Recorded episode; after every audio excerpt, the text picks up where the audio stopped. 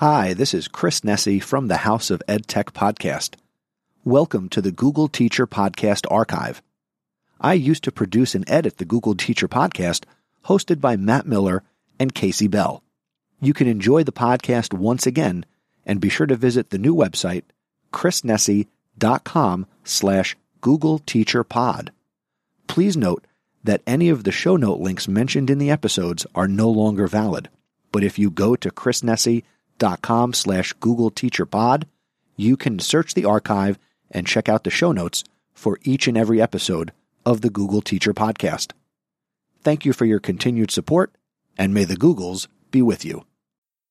I'm Lindsay. And I'm Kathy from the Kindergarten Kiosk Podcast, a part of the Education Podcast Network, just like the show you're listening to now. Shows on the network are individually owned, and opinions expressed may not reflect those of others. Find other interesting education podcasts at edupodcastnetwork.com.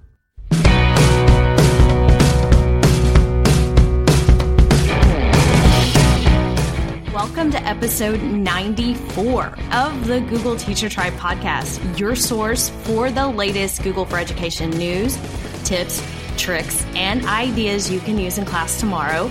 I'm Casey Bell from Shake Up Learning.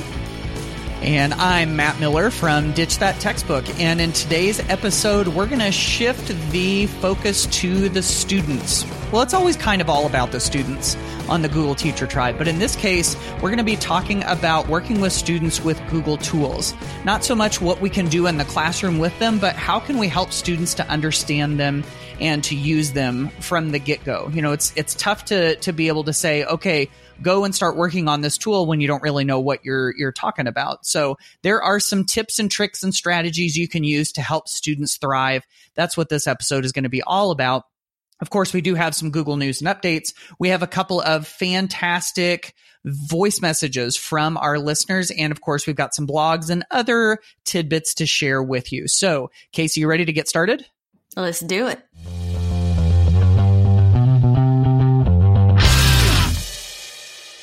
Okay, tribe, let's talk about some Google News and updates. The first update that I have to share today is for Android users. So, Matt, this one's for you. Right. They have added a new look for Google Docs, Sheets, and Slides in the Android apps. So, you get a little screenshot. It looks a little bit different to me. I, I see that they're again just extending that material design. We're going to see more consistency across all of the apps. They are also mentioning that Sheets is coming next. So, just a quick update if you happen to use Google apps on an Android device, a phone, or a tablet, that you may see a little bit of a new look and feel. So, the next one we've got comes to us from the Keyword blog. And this one says how I use Google in my classroom and other advice for teachers. And I know a lot of times the stuff that we get from Google is either kind of nuts and bolts about their tools or, you know, sometimes it's kind of like PR type stuff. This is, this is a pretty cool thing. This is a post, um, from a teacher, a London based educator, and she gives some suggestions about how she uses Google. Like, what are some suggestions about teaching with Google and doing it effectively? And so I'm going to give you some of the high level stuff, and then you can go check this out in the show notes if you want to read a little more in depth. She says, get comfortable not knowing all the answers. Teachers are lifelong learners too. That's one. And I say amen to that. Uh, number two, uh, big impact happens through small moments of leadership. And so, um, you know, it doesn't have to be the big monumental stuff. Number three, classroom pulse checks can show you where to focus. I think this is really good. It's like the heart of that, that formative assessment where we're able to inform our instruction. Then find a community of teachers you can count on to keep you energized.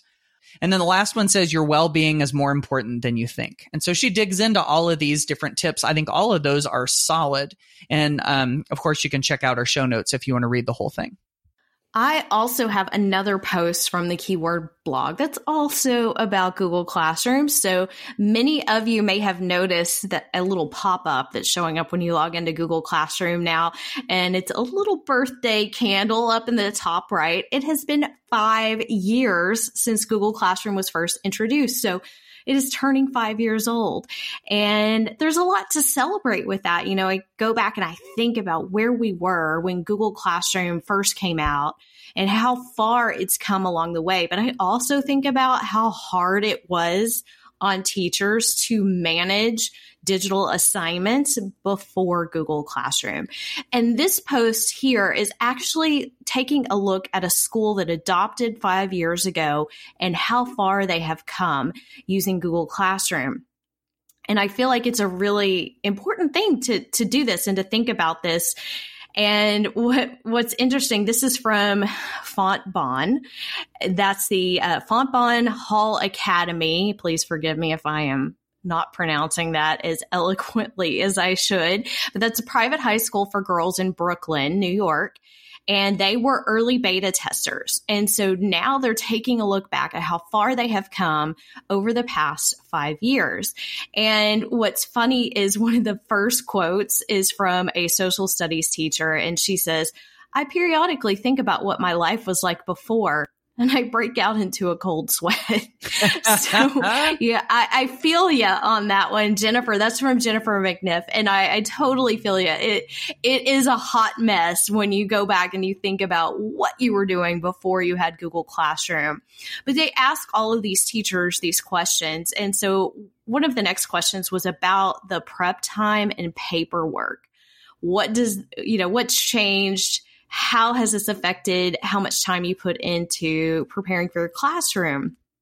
And Jennifer says, it's nice now because I don't have to worry about using my prep time for mundane tasks like making copies. Good Lord, how much of my life has been standing in front of a copier? you know, mm-hmm. think about that. And so it's going to help us not only go paperless, but to focus our lesson planning and get right to work with students so that they can collaborate and communicate. So really great thoughts in here. I really like the fact that they're also taking it further now and thinking about how they're getting more creative with classroom.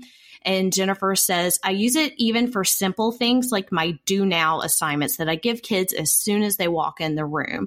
So she's really got her habits down. Her kids know what to expect. And that's, that's something I always recommend with teachers who are using Google Classroom consistency is your best friend. And I think that pairs well with where we're going in our featured content today, too, and helping to get students on board with using these tools in the classroom.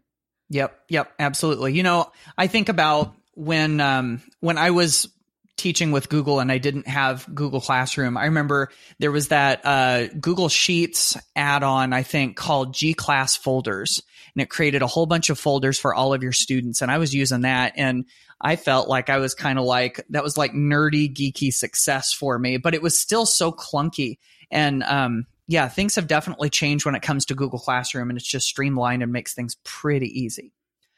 The last one that we have to share with you, this one's called How Classroom Tech Brings Accessibility with Dignity because that is one of the nice things that so many of the technology platforms we work with today um, they offer good accessibility so that all learners have an equal opportunity to be able to um, to be able to use technology and to be able to learn. And in this post um, it comes from an instructional technology director um, from Highland Park, Illinois, and she talks about her one of her aha moments. She had a student with autism um, that would sometimes disrupt class because they wanted immediate answers to questions, maybe needing a teacher's aid at their side. And um, she decided to do something really simple: open up a Google Doc on the student's Chromebook, and then the teaching aide had the same doc open on her Chromebook and then they were able to interact within the Chromebook and or within the doc and they weren't disrupting class as much. And just in that one little moment, um, this teacher started to see the power of the um, accessibility. And it talks again, like it said, about dignity, about um, allowing these, uh, especially with um, special education, to be able to make the modifications necessary without having, you know, clear and obvious um, changes and differences from all the other students. And um, it's just a, a, a, really, really good post, I think. And she actually says that Um, she thinks the next thing, the next new thing in assistive technology has to do with augmented reality and virtual reality, especially with students with physical disabilities who don't have an access to the wider world. So, um, yeah, it's it's just cool to to see this and the fact that we do have more and more um, access to the same educational opportunities for everyone, which is which is pretty much the goal. So. Um, so you, if you're interested in any of these posts as well as anything else we talk about in the show, you can find them at the show notes at googleteachertribe.com slash 94.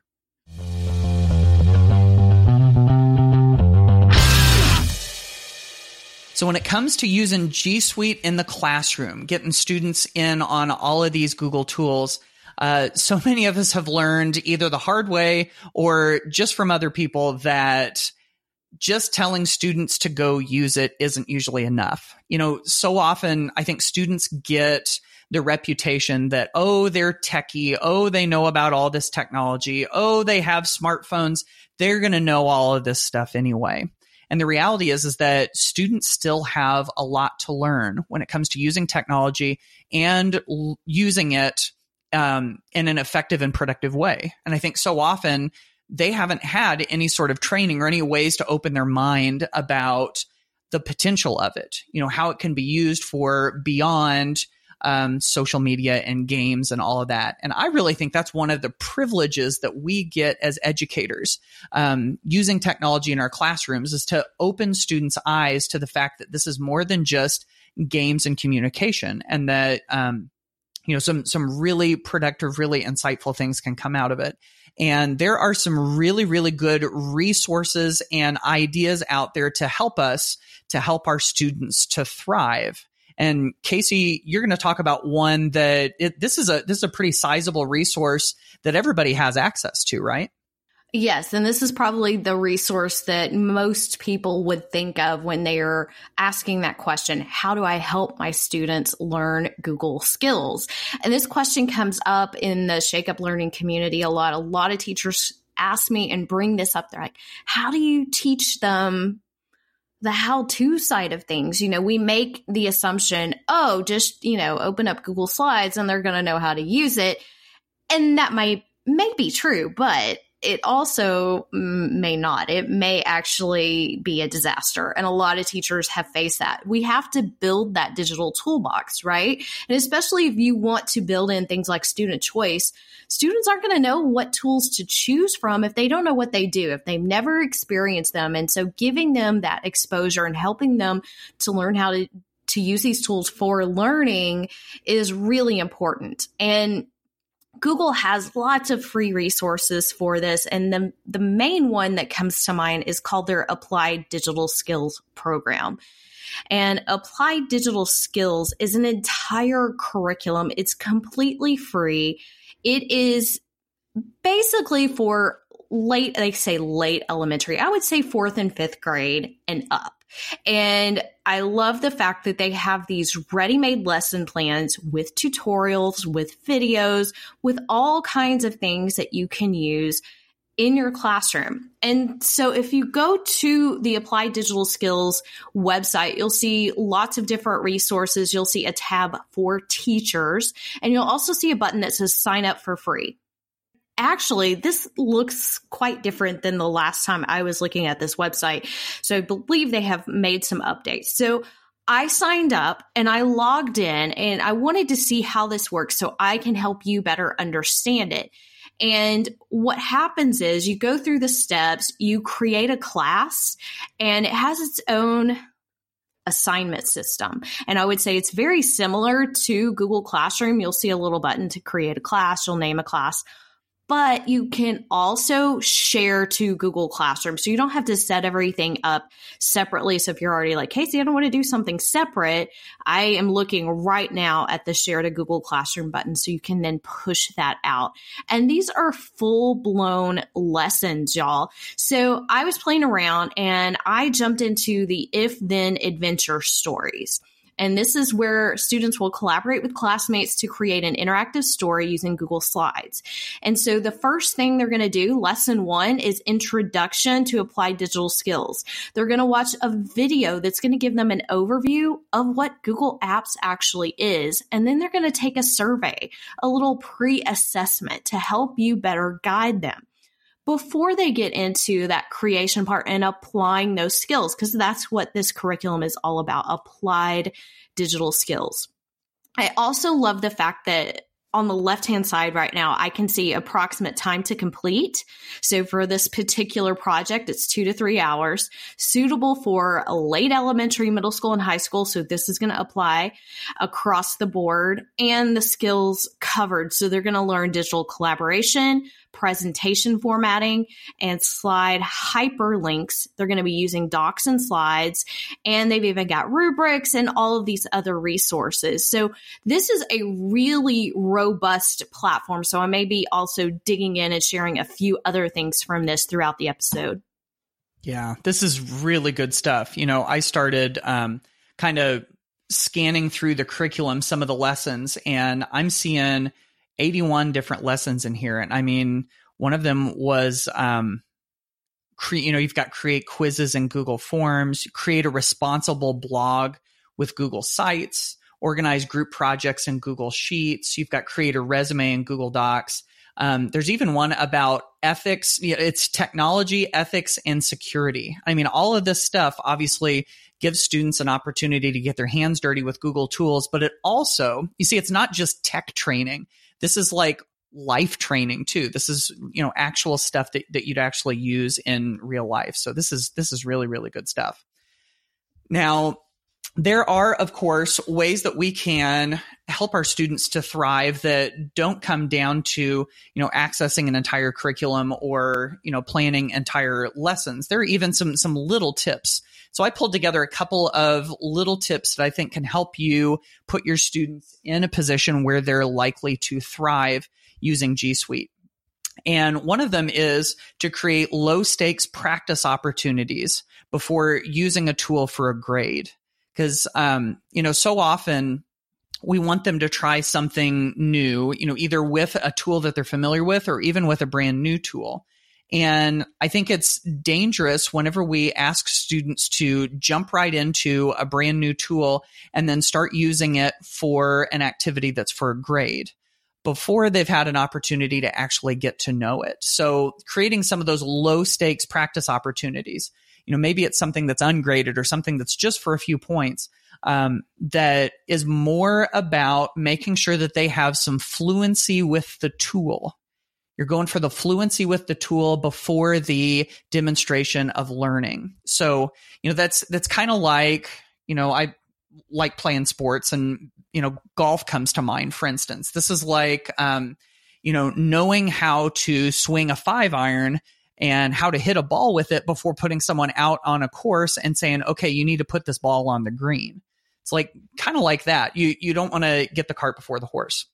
Number two, is to praise students when they discover something others can use.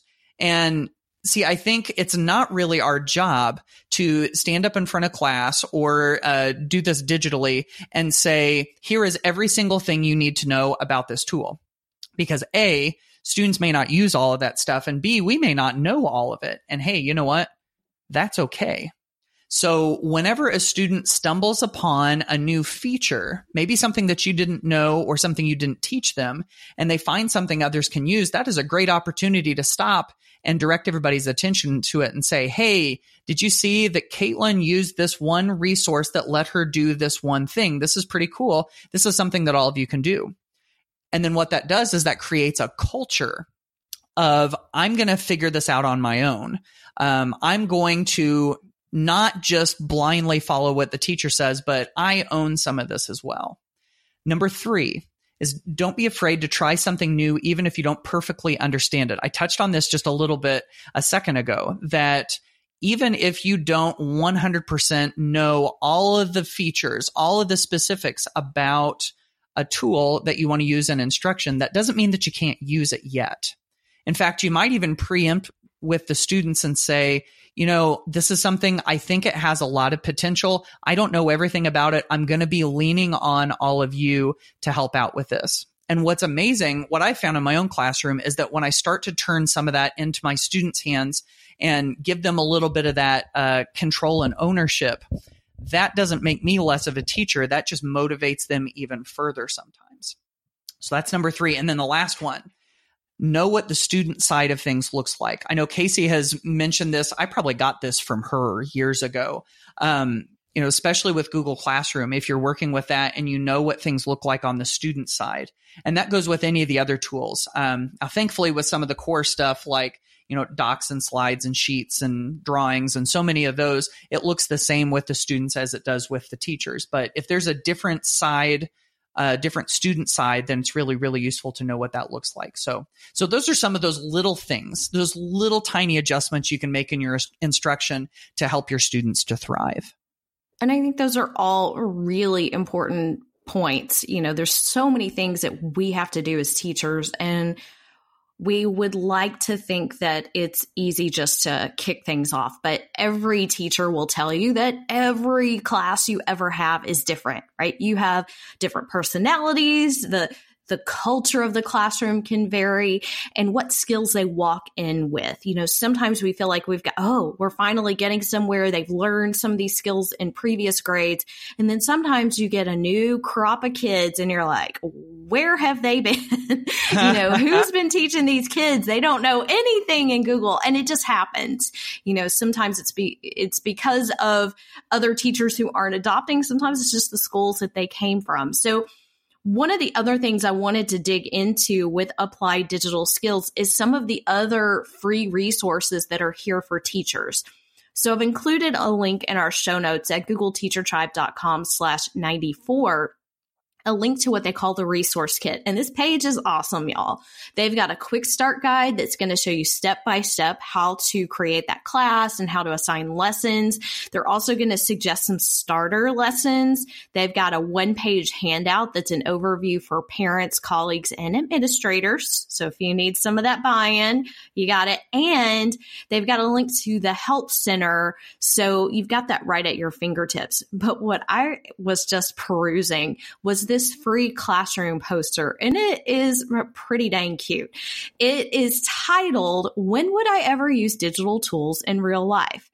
And you'll see examples of different jobs and examples of how they would use those different Google apps. So, for instance, cosmetologists use sheets to organize work schedules, drawings to create logos for advertising, sites to attract clients, and YouTube to learn new makeup techniques. I love it. So when kids come to us and they're like, when am I ever going to use this? What, how is this ever, you know, going to affect my life? I'm going to do this career. I'm not going to use technology because there are kids. I, in fact, I know some kids who really still prefer to not use technology in the classroom and and that bothers me so much. So i want them to understand not only is this that career readiness skill but future ready and we've got to help them adapt and understand that these tools can help and support you no matter what path you take in life. And you know how much we're going to help them collaborate and create and give them more opportunities to do some of that more project based learning and those other goals that we want to reach in our classroom that have nothing to do with technology. So I'm really excited about how this is being used. I have talked to several teachers who absolutely love it and highly recommend it. If you are listening to this and you have tried it and you have some tips or anything else to share, you know, please go to Google Teacher Tribe com and leave us some comments, leave us a, a, voice message, and let us know how this is working for you. Um, you know, we've got a couple of other quick hits for you to to share real quick before we wrap this up. If you work with younger students, um, you know, we're gonna we're gonna drop a name here that we've dropped a, a, several times. In fact, someone that's been a guest on the Google Teacher Tribe podcast. Um, you must check out Christine Pinto's blog. I yeah, yep, I know her too. She has taught kindergarten for several years now, and the resources that she shares, oh my goodness, um, for helping those littles to thrive on her Chromebooks because um, she does have Chromebooks in her kindergarten classroom and they use it on, them on a regular basis. Um, we've got a link in the show notes to a page that she's got for helping um, helping young students to get logged in and to use those um, Google tools. And it's super practical, super helpful. Um, we've also got a link to her um, to her episode where we get to talk to her. And then of course there's there's her book, Google Apps for Littles. Um, some of her advice that I absolutely love. Um, one thing that I think has been really, really helpful for so many teachers is that on her students' Chromebooks, she gets electrical tape of all different colors. You know, that I think there's probably what three or four or five different colors and she will put that electrical tape in different places along the rows of the keyboard. So you've got you've got like the QWERTY row, the you know the top row, and then the middle row with the ASDF. Um, she'll flag those with different colors, maybe off to the edges, maybe even little bits on the keys. And then the students know the color of the rows. And that helps them when they're trying to find letters. And probably one of the coolest ways that she uses this is that each student has a card with their login information, you know, with their username and with their password. And each one of the letters on that card is highlighted with the color of the row where they can find that key. And so talk about saving kids a whole bunch of time from having to hunt and peck and hunt and peck and try to find those keys. Um, that's one super helpful way that she's suggested. Another one that I love is her her way of using terminology that kids will understand. So, um, you know, for instance, if you're going to use the, um, you know, click on a home button, you know, she would say, click on the picture of a house. Uh, one, one of the ones that I'll, I'll never forget is, um, you know, she's got a, a, a term, sort of like a cue for the cursor. She calls it the dancing line. And so, um, you know, just just finding little things like that where the the terminology for using the different parts of Chromebooks and G Suite and everything that can make all the difference in the world. So I absolutely love the way that she does that too. Yes, and Christine is a fabulous resource if you teach any of the primary gr- grades. She has resources not only for kinder, but I would say at least K1 and 2 and what I love, I love the login cards that you just mentioned. She's really creative, but she's really consistent. And uh, she's one to one with Chromebooks and Kinder. And when schools come to me and they ask that question, they're like, yeah, we, you know, everybody thinks you have to do tablets with Kinder um, and those lower grades. And there's definitely some visual things that are make that make sense. But at the same time, Christine's my example. So whenever someone comes to me, they're like, I can't do this in kindergarten. I'm like, yes, you can. In fact, Christine says, believe they can, right? So she has amazing resources. Of course, she co-wrote the book with Alice Keeler, who I'm sure you all know also has many Google tips up her sleeve. But the book is awesome, but her website is fantastic too. And she regularly shares the things that she's actually doing in the classroom. And I never taught kinder. I can only imagine what my middle schoolers would have done to me if I'd said, look at the dancing line. so uh, I just can't think in those terms. Like that that creativity that she has to connect with those younger users and make it make sense for them is so powerful. So we do have those links in our show notes to christine's resources as well as some others that we just frankly don't have time to get to including some youtube videos some lesson plans on teaching Google search and a Google a day. So please jump into those show notes at googleteachertribe.com slash 94 if you want to learn more. There's a letter in your mailbox. Hey, you know what? This is all your mail. Hey, maybe I'll give you a call sometime. You've got mail. Hey, Matt, are you ready to jump into the mailbag? Let's jump into the mailbag. Yeah. Let's jump into the mailbag. Yes, I do. I still feel like that's like Pee Wee's Playhouse or something. and I can just hear everybody laughing and screaming. Yeah. So we're going to jump in. Yes. we're going to jump into the mailbag. And I have a message here from Stephanie DeMichele. Did I say that right, Matt? That's right. Yep. I think you knew how to pronounce her name. Yep. Okay, okay. So Stephanie has left us a great voice message in response to the last two episodes. So 92 and 93, where we were talking about using Google tools in PD, and she's doing something pretty awesome. So take it away, Stephanie.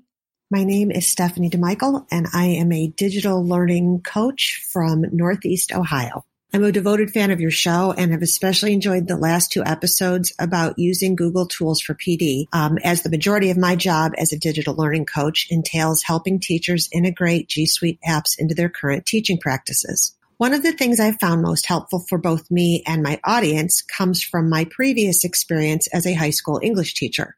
If my students had an A going into the final exam, I excused them from the exam because they had obviously exhibited mastery of the subject matter. So why waste their time and mine? Today, since I teach a wide variety of audiences with varying skill levels, I've started applying the same methodology. So for example, in one of my most recent sessions, I was entrusted with helping a group of about 30 teachers learn the very basics about Google Drive, Docs, slides, drawings, forms, and sheets. About three weeks in advance of our meeting, I created a pre-assessment and sent it out to my participants. These pre-assessments with links and video tutorials directed them to complete a series of tasks which would demonstrate their mastery of those Google basics. Now, once they had submitted these artifacts of learning to me and I had checked them out, I sent those participants a certificate of learning indicating they had indeed mastered the workshop. And that way they were exempt from the day and it wasn't a waste of their time. This also allowed me to focus more attention on those participants who really needed a little extra attention and a little handholding. So it turned out to be a really productive use of all of our time with my less experienced users feeling not so intimidated by their more knowledgeable peers. It was a win-win for everyone and something I am definitely going to continue in the future. Thanks for all your great ideas and most especially, thanks for making my Monday morning commute enjoyable. I absolutely love this idea. It is so important to meet teachers where they are, to pre assess. Do not assume they don't know anything. And from a past experience that I will share, this one hit home to me. I, and I've told this story probably before, but when I was, I was probably still only like a second year teacher, but I was the techie teacher. I love technology and I loved learning it. So I signed up for this workshop on Microsoft Publisher. Whoa. And I showed up to the training. Yes, many moons ago, y'all. And I showed up to the training. It was designed to kind of be self paced a little bit. Like you had a project and you had a little packet and you just follow the directions and you created whatever they told you to create. Well, this was probably a half day training. It was supposed to be like three hours or something like that.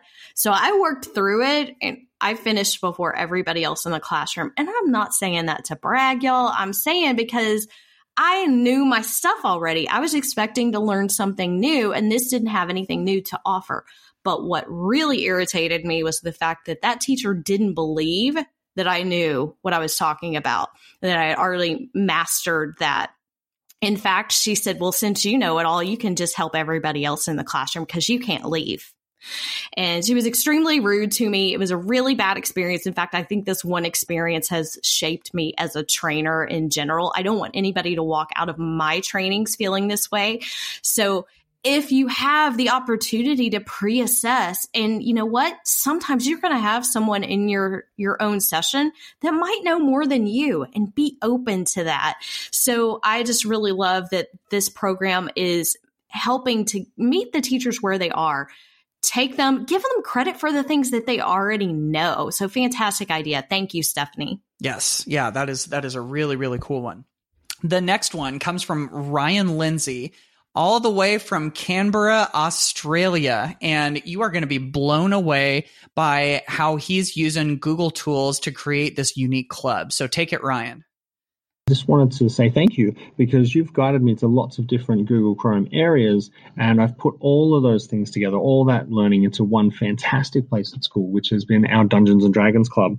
And normally you would associate that with dice, paper, and maybe some theater of the mind. But we've managed to integrate really rich use of Google Classroom to manage everything, where the kids can ask questions and um, chat and share links. And then we've obviously pushed into the first steps of like docs and sheets and doing homework and um, putting together stories and simple content like that.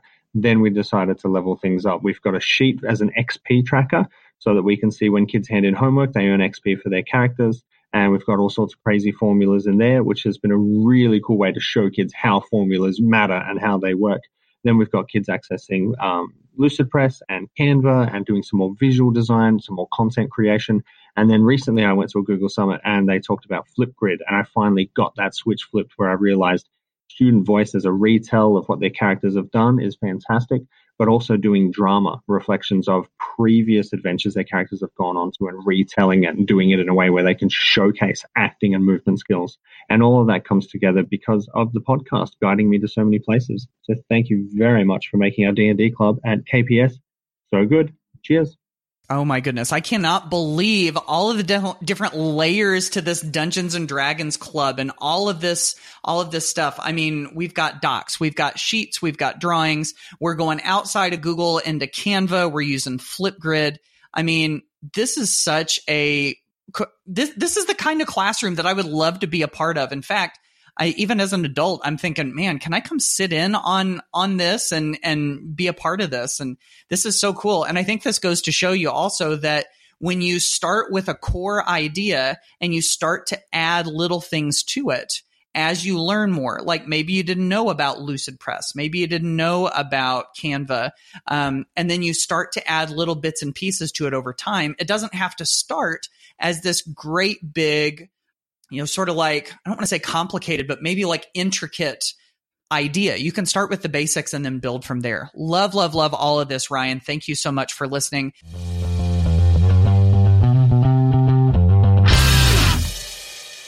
Whoa, we are almost done with this episode. We've got a couple of quick blog posts that we want to tell you about in case you want to go check them out. Um, for me, I uh, recently wrote a post called Six Things That Make Auto Graded Google Forms Quizzes Better.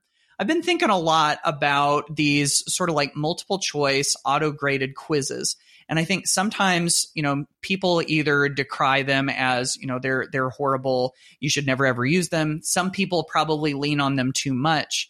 And I think maybe instead of just deciding should we use them or should we not use them, maybe we can ask the question of can we make them better? And so I've got a couple of things that you can go check out in this post. Um, some of them just as simple as you know, adding a long form text box that allows students to explain their answer.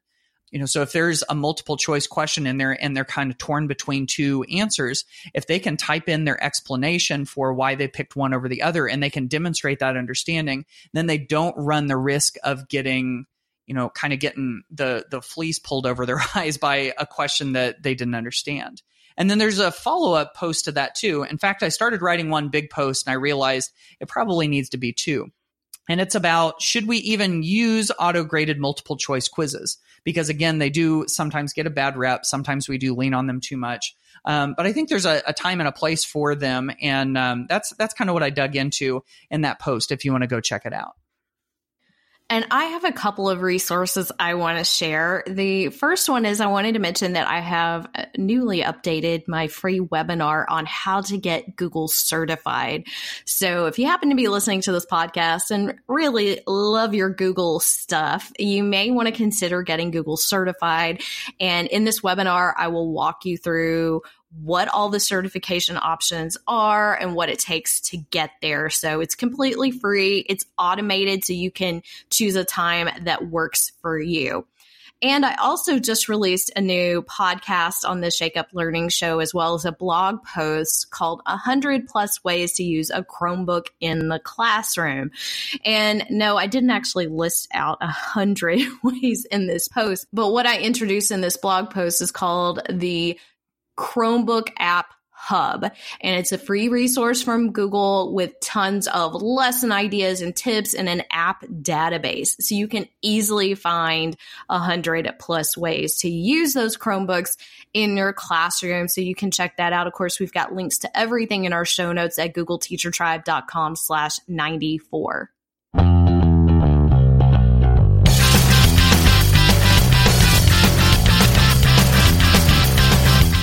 Well, that wraps up another episode of the Google Teacher Tribe podcast as we move forward towards that 100th episode.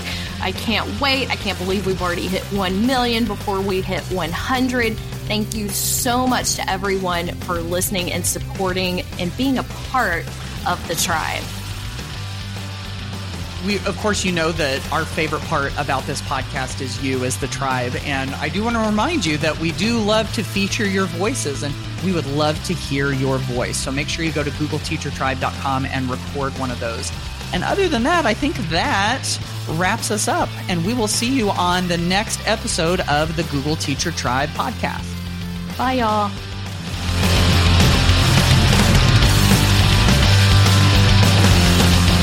Thanks for listening to the Google Teacher Tribe podcast. Keep up with every new episode by subscribing on iTunes, Google Play, or Stitcher, and by visiting GoogleTeacherTribe.com. Get in on the conversation on Twitter by using the hashtag GTTribe. Until next time, keep harnessing the G Suite power, and may the Googles be with you.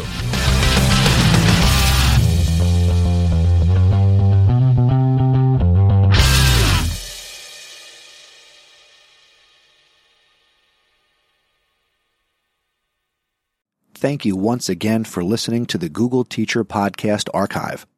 For the latest on Matt Miller, be sure to visit his website, ditchthattextbook.com. For the latest on Kasey Bell, be sure to visit her website, shakeuplearning.com. And to keep up with me and get the latest in education technology, be sure to visit my website, chrisnesi.com. And I invite you to listen to the House of EdTech podcast.